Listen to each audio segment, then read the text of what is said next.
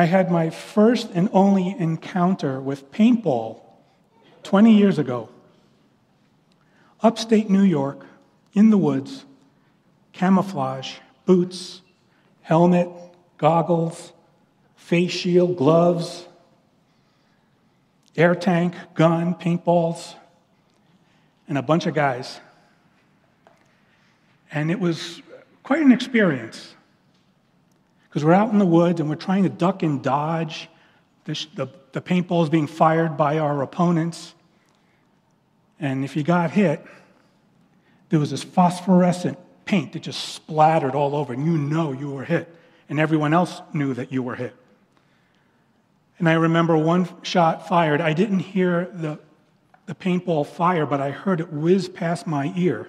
It was that close and hitting the tree behind me, making a big splat. It was a lot of fun, especially for a boy from New York City to be out in the woods with paintball and a bunch of guys. Now, you might be wondering, why are you talking about paintball? Well, over the past six weeks, we've been looking at what Scripture says about the various roles and relationships. And even though we have been careful to explain that even if a person doesn't fit that role or relationship at this particular season of their life, the underlying biblical truth was applicable to all. But in spite of that admonition, I've seen a few duck and dodge every week. Oh, I'm not a wife. Oh, I'm not a husband. Oh, that's going to leave a mark. I'm not married. I don't have children. My children are too old. I was out of town last week and didn't hear the message. So I'm putting everyone on notice. This morning, everyone is getting splattered with a paintball of biblical truth.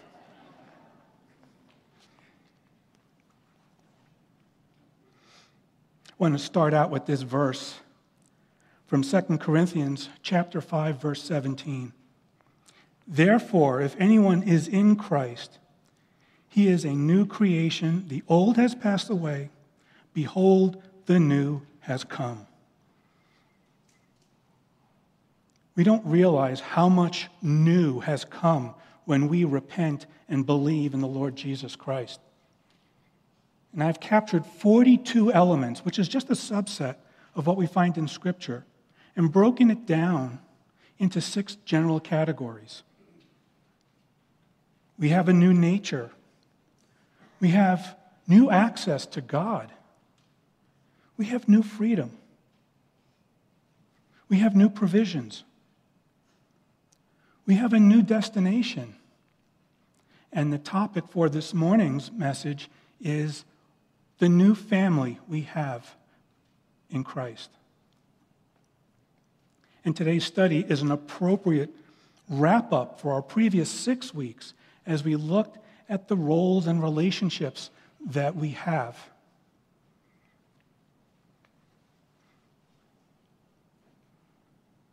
But before we look at our new family in Christ, I think it's important to lay down a little bit of a foundation as to why it's important to know.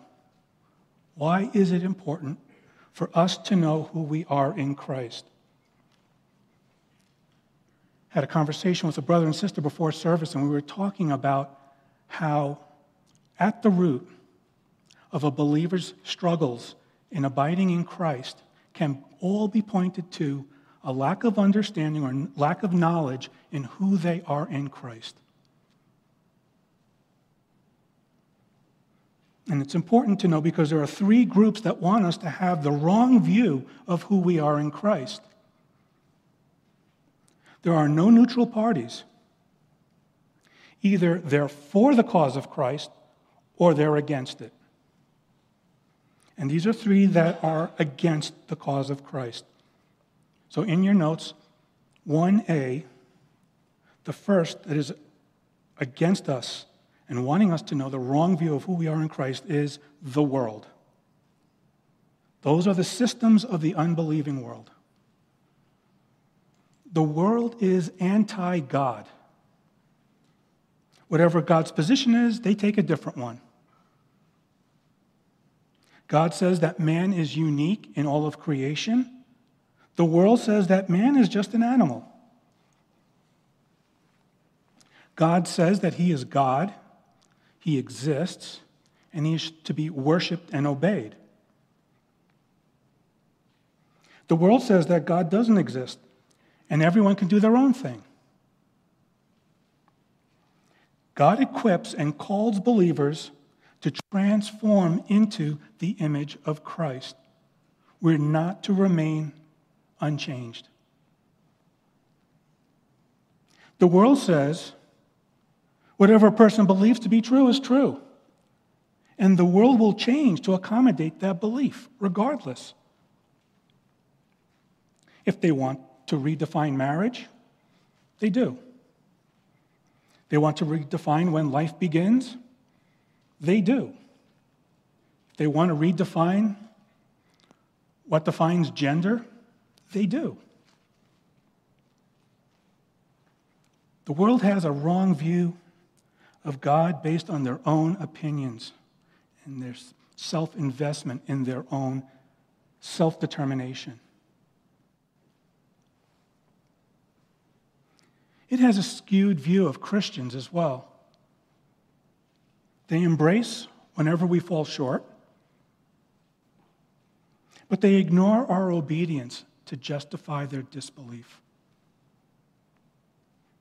They want believers to fall short because when we fall short, they can point to us and say, See, you're no different than us, so why should I believe? I have a question for you. Do we acknowledge our stumbles in front of unbelievers? Do we acknowledge and confess that to them? Do we explain to them, I just said this, I just did that, and that is not what the Lord commanded me to do? And I want to apologize and explain to you that I have fallen short from what the Lord has called me to do, but there's forgiveness in Christ.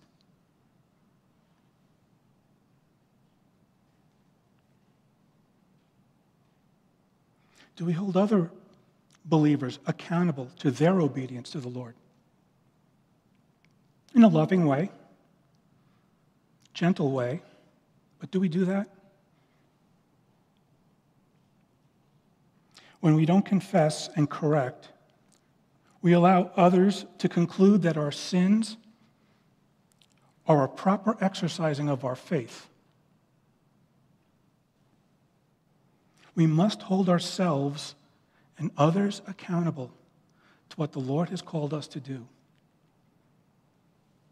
And that's, that's, that's uh, commanded of us in 1 Corinthians chapter 5, verses 9 through 13. You need to be transparent with unbelievers in the world because they are looking for reasons and they will manufacture reasons for their unbelief. The second group that wants us to have the wrong view of who we are in Christ, 1b, is the flesh. That's ourselves. Our selfishness and our pride. Our flesh wants to hold on to the old man. It wants us to hold on to patterns of thoughts, words, and actions from before being saved. We can distort Scripture to justify our actions and choices. And when life gets uncomfortable, we can drift towards things of physical comfort that might end up being sinful. So even our own flesh wants us to have an incorrect view of who we are in Christ. So we have the world, we have our flesh, the third one, C, the enemy. Satan and his fallen angels, the demons can't possess us as believers because we are sealed with God the Holy Spirit. He's lost us forever. So the only thing he can do is to cause us to be ineffective for Christ. He does that by distorting the truth of who we are in Christ, by accusing us of being the same as we were before we were saved. He will lie and tell us that our freedom is more restrictive than is true, that manifests itself in legalism. Or that the boundaries of our freedom are further out than what the Lord has commanded, and that would be sin. He will say that our circumstances are more serious than they are, and that there's no way out. That not even God Himself can solve the problem. What all three have in common is to pull believers away from Christ.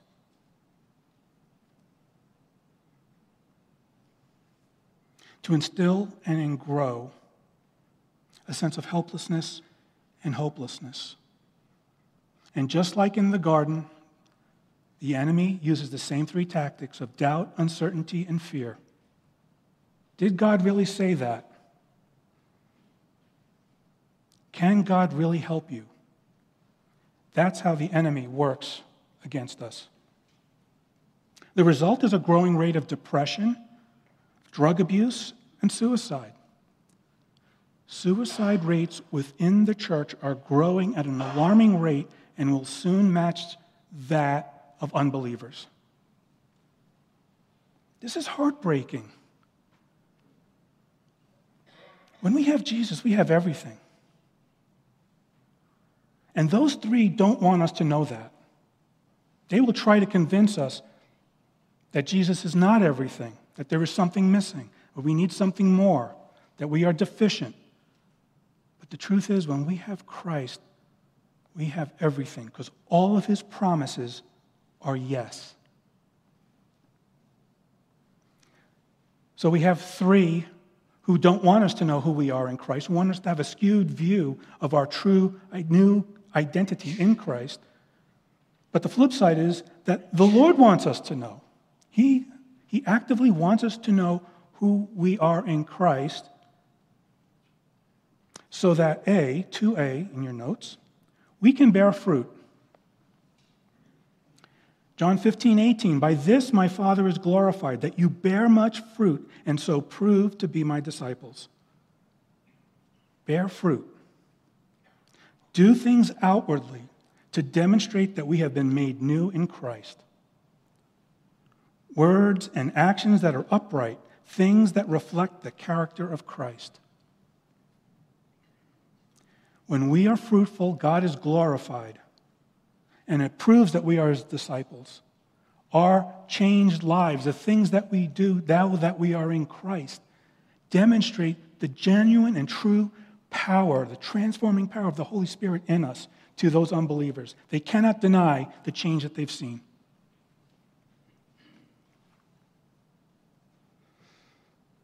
Another reason that the Lord wants us to know is so that B, we can glorify God. When we know who we are in Christ, it is a blessing that results in worship and praise. It is easier for us to see God working in our lives. We have joy, we have hope, we have peace. The more we know, the more grateful we should be. Now, you knew if I was going to be on the platform, I was going to talk about gratitude. You know that. If you've been here any length of time, you know I am big on giving thanks to the Lord. Are you a grateful people? Are you grateful? Are you genuinely grateful and thanking the Lord for the little things, the big things, the things that happened, the things that didn't? We have so much. We can't thank Him enough. Even for the things that we know we should be thankful for, we still don't have enough time to thank Him. Do others see your gratitude or do they see your grumbling? 2 Corinthians chapter 6 verse 20 says that we are ambassadors of Christ. You know what that means? That our words and actions represent are supposed to represent who Jesus is in his character and his nature.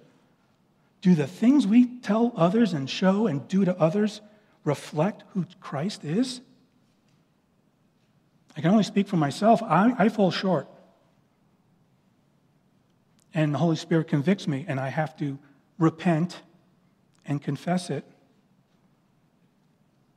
Because I don't want anyone to have a, a, skewed view of who Jesus is. He is far greater than I can ever explain and show. But I don't want to contribute to their unbelief. We're ambassadors of Christ. The third reason, not the only reason, but the third in this list, why the Lord wants us to know is so that, C, we can be equipped to stand firm in faith. God gives us all that we need, but we have to know that we have it. You know, the power goes out in our house. It does little good to have a flashlight in the home if we don't remember that we had the flashlight. We're going to be stuck in the dark even though we have the tool that we need to have light. So we need to know the tools and resources that the Lord has given us so that we can abide in Christ. Because He has equipped us and given us all of that.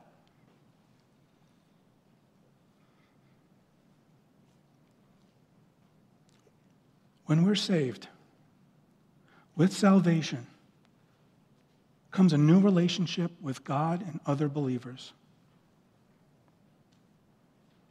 We aren't on our own. We have God the Holy Spirit in us to teach us, to empower us. We have God's Word that the Lord illuminates to our minds that we can see and understand. We have God's people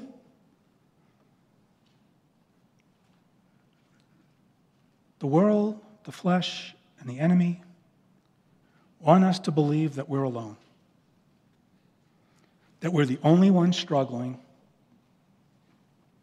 that no one else understands, that the storms in your life are unique to you and no one else has ever gone through that. That terminal uniqueness. But let's take a look at seven truths about our new relationship and our new role in God's family. Number one, I am a child of God. I put these in the first person, singular, because it's true for me, it's true for all of you who have repented and believed in Jesus as Lord and Savior. It's personal. I am a child of God. You're a child of God. John chapter 1, verse 12. But to all who did receive him, who believed in his name, he gave the right to become children of God. Every person is God's creation, but only believers are his children. God himself is the only one to dispense that right. No one can earn it, no one can take it. God must give it. He's the only one who can do that. And with being a child of God comes discipline, blessing, and promises. God is our Heavenly Father, and He does what all fathers are called to do. He protects us. Our Heavenly Father protects us perfectly and completely. Nothing is allowed to happen in our lives that He hasn't authored or permitted. He protects us from the little things, He protects us from the big things, He protects us from the things we don't know. I am so grateful for His protection for the things that I don't know. I didn't see that one coming. I didn't know that was a hidden danger, only to later have it revealed, months or even years later, that that thing that I thought was a good thing was actually a bad thing. He protects us. And He provides for us. He's the perfect provider. He provides for our needs. He provides those things even if we don't think we need them. He provides for that. Sometimes it's for our own needs, sometimes it's for someone else's need, and He provides it to us as a steward, we see, oh, I have this. That person needs this. I don't need it. Here you go. He provides perfectly. And he grants permission. As parents, we, we, we expect our children to ask for permission before they go and do something. Hey, Dad, can I go to Jimmy's house or can I do this? Well, it's the same way with the Lord. He's our Heavenly Father. We should be asking, Lord, can I do this? That's a regular habit that I have. Lord, can I do this? Oftentimes it's no. Lord, can I do this? No. Can I do that? No. Can I, how about that? No. But you can do this. Oh, I didn't think about that. That's not something I want to do, but you can do it. Our Heavenly Father grants us permission to do the things He has called us to do. And when He tells us no, it's, for, it's only for good reasons.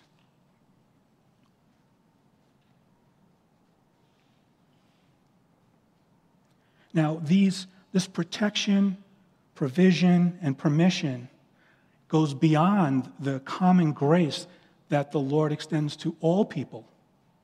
The Lord provides for people who even don't believe him, who shake an angry fist at him. He still provides for them in that concept we, we refer to as common grace. What I was just talking about now is something on top of that that is reserved only for those who are the children of God.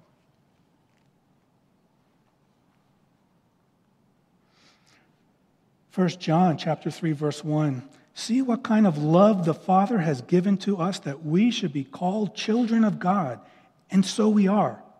The reason why the world does not know us is that it did not know him. It's an act of God's love that he calls us and brings us to him as children. He's not under any obligation.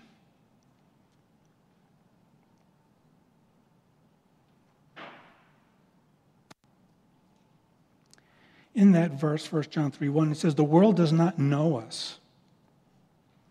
When we are saved, people who knew us before we were saved no longer know us because of the new life we have in Christ. I know for me personally, I've heard people tell me from before Christ, I don't even know you anymore. And to that I say, Praise the Lord. They say, Oh, I want the old Tom back. Well, only an unbeliever would want the old Tom back. And I'm sure that's true for you. The, the, change in your life as a result of being saved and having God, the Holy Spirit, in your heart changes you, changes me, continues to change us. The story's not over yet. We're still in this process of sanctification. Romans 8:16 The Spirit himself bears witness with our spirit that we are children of God. And in Galatians 3:26, for in Christ Jesus you are all sons of God through faith.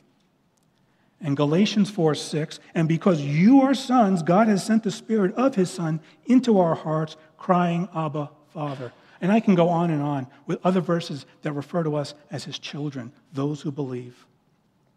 It's all throughout Scripture. It's a wonderful relationship that we as individual believers have with our Heavenly Father. It's a personal and direct relationship. This isn't a metaphor. This isn't a figure of speech. This is the truth. And all that the Lord commanded of earthly parents, He does far, far more, and He does it perfectly. As for us, sometimes we're spiritual toddlers. Sometimes we're spiritual teenagers in rebellion, thinking we know more than God Himself. It's part of the process and growing in sanctification. And as we walk with the Lord, we see the wisdom in His truth. We see it in action, we've seen it practiced. And as we grow and mature, we have a, a better understanding. We'll never have a full understanding this side of heaven, but we grow in our understanding of who our Lord is. The second truth about our relationship within our new family Number two, I am a friend of Jesus. That is another amazing truth. God the Son, the sovereign of the universe, is our friend, my friend. He's your friend if you repented and believed. John 15, 14. You are my friends if you do what I command you. No longer do I call you servants, for the servant does not know what his master is doing but I have called you friends, for all that I have heard from my Father I have made known to you. And John 14, 21, whoever has my commandments and keeps them, he it is who loves me. And he who loves me will be loved by my Father, and I will love him and manifest myself to him. Jesus said there, it's very clear. If we are obedient, we are his friends. God's love for us is unchangeable and immovable. But we can do things to please him or displease him. When we're obedient, God can spend time with us on the deeper, richer things of the kingdom rather than on discipline. If we're disobedient, if we're in rebellion, the Lord has to take a time out to help correct us, to get us back on the track. Because we can't understand the deeper and richer things of the kingdom when we're in rebellion. We're not seeing clearly, we're not acting clearly when we are in sin. In all that Jesus does, he is perfect, and he is the perfect friend. He is for us.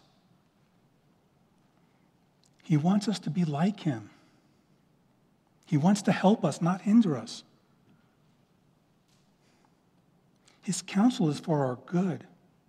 There's no conflict in his agendas of bringing glory to him and our good. They are compatible.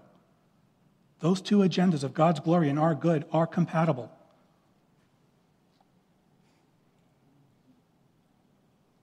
In this fallen world, social media has distorted the definition of friend. Anyone who's, who has an internet connection could just sign on to social media. People we don't even know send me friend requests. How can I be your friend? I don't even know who this person is. That's a subtle thing that's seeping into people's consciousness. They have a redefinition of what it means to be a friend. But Jesus is the true and perfect friend. The third truth we see. Number three, I am a branch of the true vine and a conduit of Christ's life.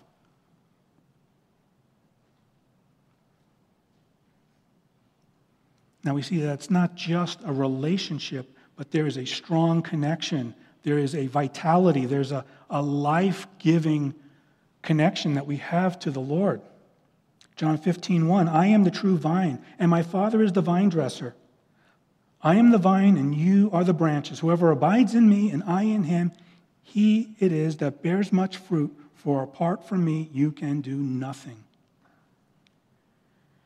Jesus lives in us and through us. If we're branches that abide in the vine, then people see us. When they see us, they should see Jesus. Just as a branch of a tree gives sustenance from the main vine, a spiritual sustenance comes from Christ. You can't tell the type of fruit tree by the trunk of the tree. You can only tell it what kind of fruit tree it is by the, the fruit bearing branches. A lot of fruit trees, their trunk looks almost identical. You really can't tell until you have a, a fruit bearing branch on that tree. And then you can identify oh, that's a pear tree, that's an apple tree, that's a cherry tree. Same with us.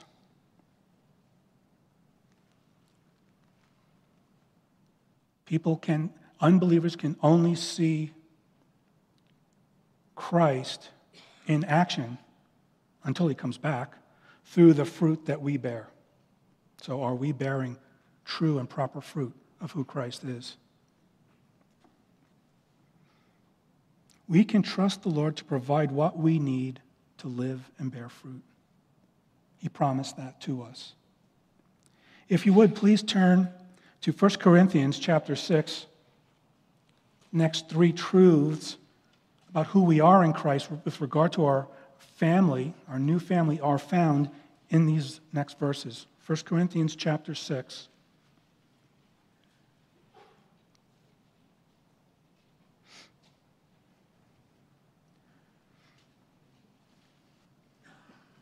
starting in verse 12. All things are lawful for me, but not all things are helpful. All things are lawful for me, but I will not be dominated by anything. Food is meant for the stomach, and the stomach for food. And God will destroy both, one and the other. The body is not meant for sexual immorality, but for the Lord, and the Lord for the body. And God raised the Lord and will also raise us up by his power. Do you not know that your bodies are members of Christ? Shall I then take the members of Christ and make them members of a prostitute? Never. Or do you not know that he who is joined to a prostitute becomes one body with her? For it is for as it is written, the two will become one flesh. But he who is joined to the Lord becomes one spirit with him. Flee from sexual immorality. Every other sin a person commits is outside the body, but the sexually immoral person sins against his own body. Or do you not know that your body is a temple of the Holy Spirit within you, whom you have from God? You are not your own. You are bought with a price. So glorify God in your body. Many of us are familiar uh, with that passage. I'm going to break it down a bit as to what it means with relationship to the new family we have in Christ. Number four, my body is a temple of the Holy Spirit who dwells in me. Just as food is meant for the stomach, our bodies are meant for God the Holy Spirit. That's what the Apostle Paul, through the Holy, by uh, guiding of the Holy Spirit, wrote.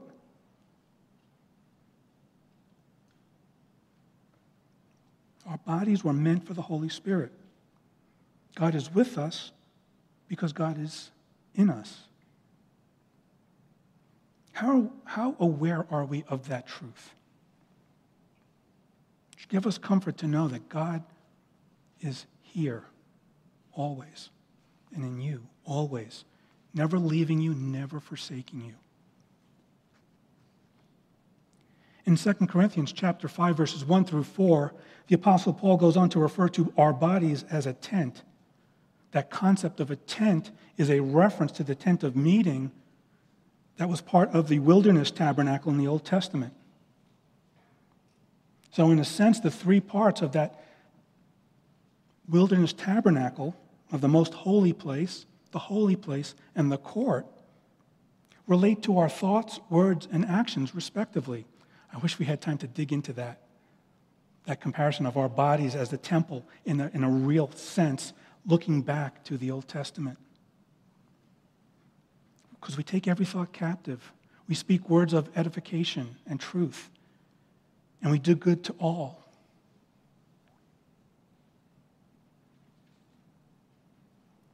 The fifth truth, number five, I am joined to the Lord and am one spirit with him. 1 Corinthians 6:17, but he who is joined to the Lord becomes one spirit with him. This is a supernatural union between Christ and each individual believer. This truth should consume us, should compel us, should drive us. Since I have this union with Christ, the Holy Spirit is in me, I feel a certain detachment from the world. Do you feel a certain detachment from the world? Do you feel comfortable in the world? That would be, that would be a warning sign if you feel comfortable in the world with what the world is doing, where the world is going. If you're comfortable with that, be warned. Because of the supernatural union that we have with Christ, we should feel a bit distant. We shouldn't feel so comfortable with the world. Again, because the world is anti God fighting against God and his purposes, fighting against us knowing who we truly are in Christ. Number six, I am a body part in Christ's body. 1 Corinthians 12 27. Now you are the body of Christ and individually members of it. We have an identity as a group, but we also have an identity as an individual. As a group, collectively, we are the church. As a person, each of us are individually disciples with unique gifts, abilities, and calling. In contrast, cults remove the individual identity. Individual thought is removed, and they are forced to conform in their thinking and in their actions with perfect unity, with no thinking involved. Just go along with the program. Not so with us. Christ's body is diverse, different backgrounds, different experiences, different likes, different dislikes, different personalities. Every family has a crazy Uncle Leo. God's family is no different. Here at Canyon, we're blessed with an abundance of crazy Uncle Leos. I see some looking around. Well, you might be the crazy Uncle Leo. I love it though. I love that we are who we are. I love that here at Canyon we can, we can be real. We, we can choose to be real. We can. Some of us have a little bit of a distance because of previous experiences uh, in, in church. That's fine. The Holy Spirit is working on that. But I love uh, the diversity that we have of personalities, likes, and dislikes, and to see us all, as we abide in Christ, start to converge on Christ's likeness. Our differences of, of personality and, and thought, as the more we mature, start to converge on Christ. So that's a wonderful thing to see amongst the, our church family. We come in with all different backgrounds and baggage, and then through the power of the Spirit and fellowship and teaching and prayer, doing life together, we start to all go towards Christ likeness. I don't mind being a crazy Uncle Leo. Uh, that's, that's who I am. Ephesians 5:29 For no one has ever hated his own flesh but nourishes and cherishes it just as Christ does the church because we are members of his body. Jesus cherishes his church. Flaws, imperfections and all. He knows us better than we know ourselves. He knows all the times and ways that we fall short individually and when we're with other believers. And yet, He loves us, He nourishes us, cares for us. Nourishes us, not just food to exist, but to grow. He wants us to grow, He feeds us to grow.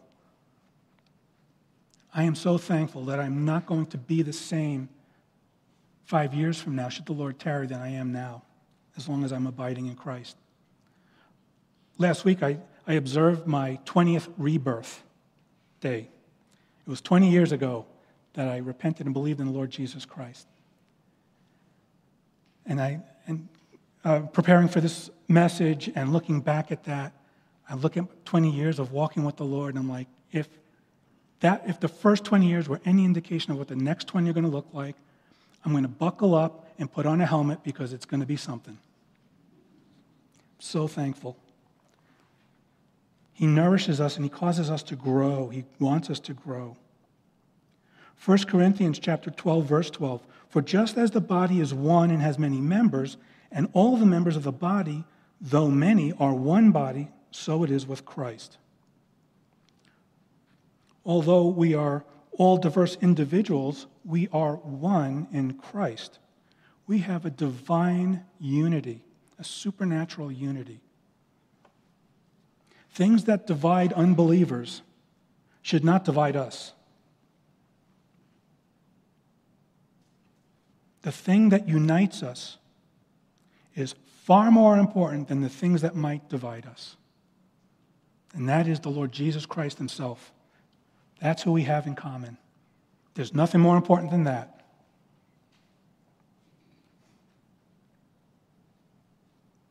If you would turn one more time to Ephesians chapter 4. And to set this up for this next seventh truth.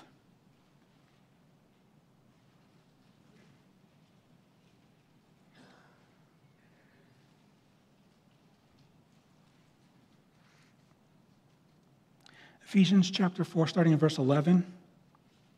And he gave the apostles, the prophets, the evangelists, the shepherds and teachers to equip the saints for the work of ministry, for building up the body of Christ, until we all attain to the unity of the faith and of the knowledge of the Son of God to mature manhood, to the measure of the stature of the fullness of Christ, so that we may no longer be children, tossed to and fro by the waves and carried about by every wind of doctrine, by human cunning, by craftiness and deceitful schemes. Rather, speaking the truth in love, we are to grow up in every way into Him who is the head, into Christ, from whom the whole body, joined and held together by every joint with which it is equipped, when each part is working properly, makes the body grow so that it builds itself up in love. What a beautiful picture. Beautiful picture of who we are in Christ together. Fellowship is the ligaments that connect these body parts.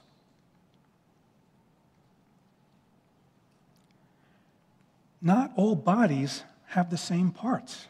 I mean, the human body does, but the body of Christ, each individual group of believers looks slightly different because there are different body parts. One of the responsibilities of the pastors of the church is to understand what the Lord's purpose is for this body, considering the body parts that we have in accord with His Word. Please pray for us, the pastoral care team. Pastor Joe, we got a, a couple of big toes. What do we do with that? Body parts.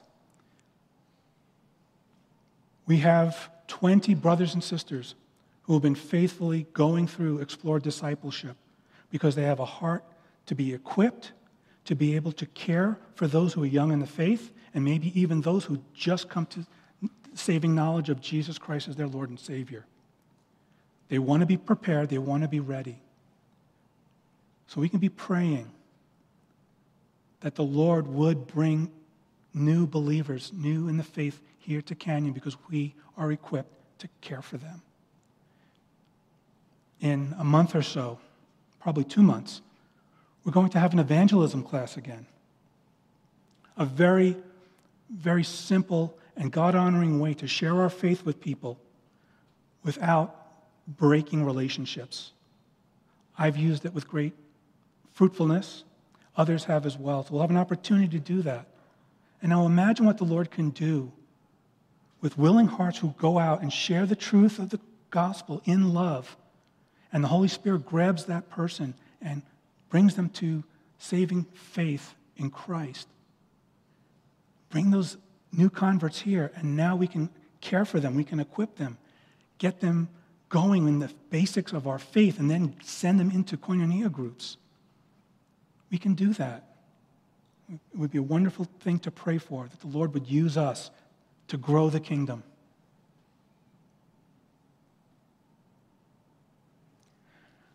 Without fellowship, this is just a warehouse of body parts. Sounds disgusting, doesn't it? It sounds disgusting because it is. That is not the Lord's plan for his children. He wants us to be in relationship, He wants us to be in fellowship, not disconnected. Because, this, because of this final truth that we'll be looking at this morning. Not the only one in this subject, but the one for this morning. Number seven, I have been made one with all who are in Christ Jesus. We have a bond with each other that is stronger than any other temporal relationship. It's even closer than the relationships we have with our unsaved family members. And that relationship spans the globe. The relationship we have with believers halfway around the world is just as strong and is not diminished because of a difference in culture and history.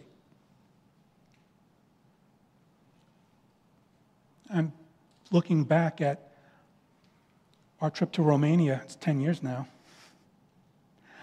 What a joy and blessing that was to come alongside brothers and sisters in another part of the world coming out of communism, completely different culture and history, tradition, but the one thing that we had in common was the Lord Jesus Christ.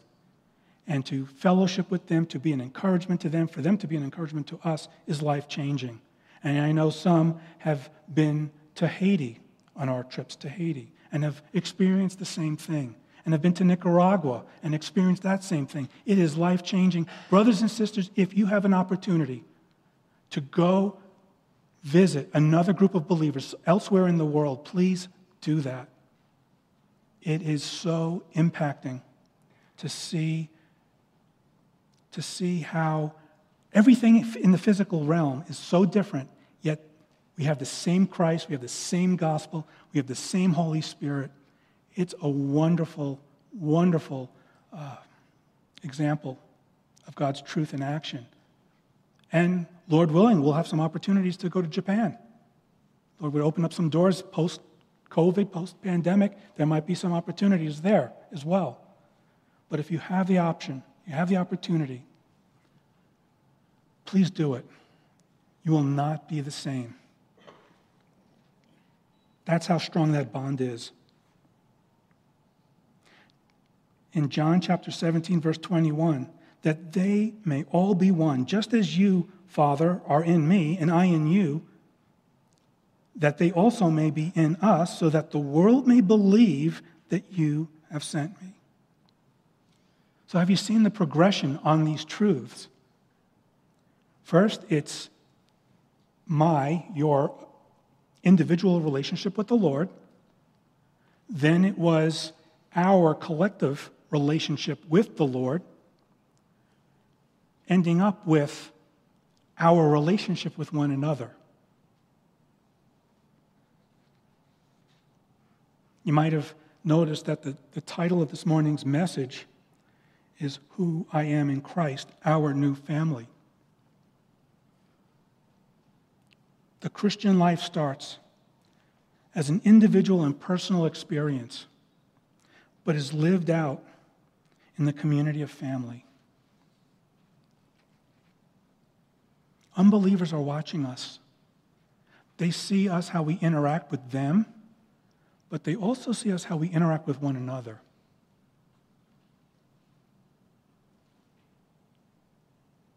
And when they see us interacting with one another as the Lord has called us to, we see that in that verse 21 so that the world may believe that you have sent me. When, they see, when the unbelieving world, who's all about selfishness and self centeredness, see us loving and caring for one another in a genuine and sincere way by the power of the Holy Spirit, that plants the seed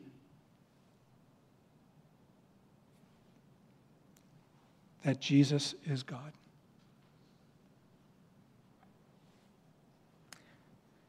Individuals are saved, groups of people are not saved. Salvation is a personal thing. My experience and how I came to Christ is different than yours. There is no cookie cutter approach to, that the Lord uses to bring those to the saving knowledge of faith in Him. But once saved, God's plan is to do life together. the Christian life is difficult, I would say impossible to live alone, because that was not God's design. His, his plan was not that we would be individuals who show up on a predefined time on a Sunday morning, sing some songs, listen to something being spoken, and then leave not to do anything else until the next Sunday. That's not God's plan. We're to be in fellowship. We're supposed to be in community and family. And here at Canyon, that's through our koinonia groups, our home groups that meet in throughout the, the Quad City area. If you're not currently in a koinonia group, you are missing out. And I would strongly encourage you to find one and get plugged in. our koinonia group corner out in the lobby has a list of days and times and places of when the groups meet. Find one. If one doesn't fit your life schedule at this season, let us know. There might be 12 others who are in the same predicament as you are. Well, guess what? That could be a new group that forms on a time that's convenient for all of those others as well. Maybe there are work schedules or other impediments. Uh, no travel, can't leave the house, don't have a, a mode of transportation. Whatever prevents you from being part of a koinonia group, please let us know. There are brothers and sisters who want to come alongside and help make that happen. If you're in a koinonia group, praise the Lord. That's a good start. Doesn't end there. Be committed to the group. Life happens, things change in our schedule, but we should make a concerted effort to have that as a priority. Our group meets on a Saturday, which means date night has to be on Friday, which is an, an added benefit because then when Saturday morning comes and there's yard work to do, sweetheart, I can't tire myself out because we have group night tonight. So, so you see how that works? Make it be committed to the group. Make it a priority to not just attend, but participate. Be ready to share. Be ready to help someone else who has a need. Oftentimes, we might use fellowship and socializing as synonyms, as if they're the same thing. They're not. Fellowship is gathering around God's Word to express and experience the truth that we have on who we are in Christ. That can only be done with believers. But we're also social beings as well. We love to get together and socialize. It's not a bad thing. You can tell when our group has game night on a Saturday night because Sunday morning I can barely breathe because my ribs hurt from laughing so much. And I hope that you who are in the group have those have those uh, times of socializing. Gathering around God's Word is so important, studying and applying it, absolutely, but it's not the only thing.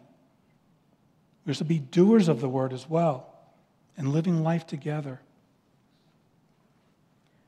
And if you're in a group and you've been in a group for a while, switch it up. It's healthy. For two reasons. One, you stick with a group long enough, it becomes groupthink. Everybody starts to think alike. Some of you even start to look alike.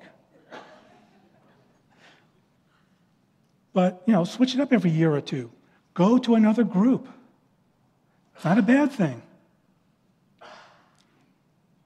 We try to make a, a point of visiting, of being part of a group for a season or two and then moving on to another group. It's nothing, anything happened or anything like that. We still, it's just, it was time to for another group. Because after 10 years, if you're with one group for 10 years, you've got to really know 10 believers, 10 brothers and sisters over that 10 years. But if you mix it up every year, at the end of 10 years, you have gotten to know and do life with 100 brothers and sisters. That's an abundant life. So mix it up.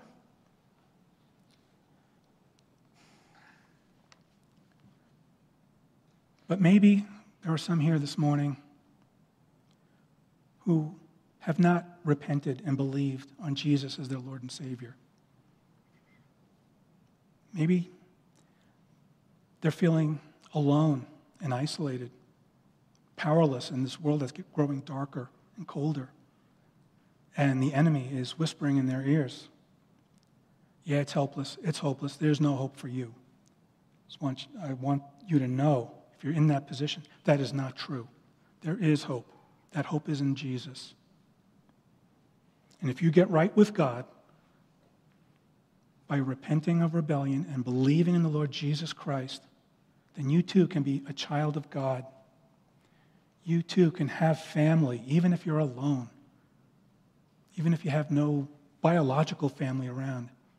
Once you become a child of God, we all become brothers and sisters. And I remind everyone each week of that. When I greet you, I'll often say, hey, brother, hey, sister, as a reminder to us all that we're in this life together. This is what the Lord has promised for us, this is His plan. So if you don't know Jesus, if you have not been saved and you would like to know, uh, know more about that, please come and ask. We'd, be, we'd love to give you the truth. And for the rest of us, let's pray. Heavenly Father, thank you for the truth of who we are in Christ because of Christ. There's nothing we did. We didn't earn our salvation. We didn't earn the right to be called a child of God. Jesus, it was you and you alone who paid the price for us fully and completely, suffering and dying on the cross to receive the wrath of the Father that was meant for us. What kind of love is that, Lord? No matter how long we've walked with you, we still don't fully understand and comprehend that. But we are grateful because we know it to be true. And Lord, thank you that you have not called us to live a life of solitude, but to live in community amongst other brothers and sisters who have also been saved, who also have the Holy Spirit in them, who also desire to be more like you, who also desire to, to worship you and see you glorified. So, Lord, thank you for fellowship. Thank you for the communion that we have with one another. Lord, for those times that we fall short and we succumb to selfishness, Holy Spirit, we know that you convict us of that sin. May we be quick to repent and respond to that. Holy Spirit, give us a greater sensitivity to that divine supernatural unity we have because of Christ. That we would care for others more than ourselves, that we would defer to others and think more highly of them and love them as you have loved us. So, Lord, we look forward in the coming days and weeks that you will draw us into fellowship. For those who have not been connected yet, will be connected. That we would bear one another's burden, bear our own burdens, and care for one another to bring glory and honor to you. We pray in Jesus' name. Amen.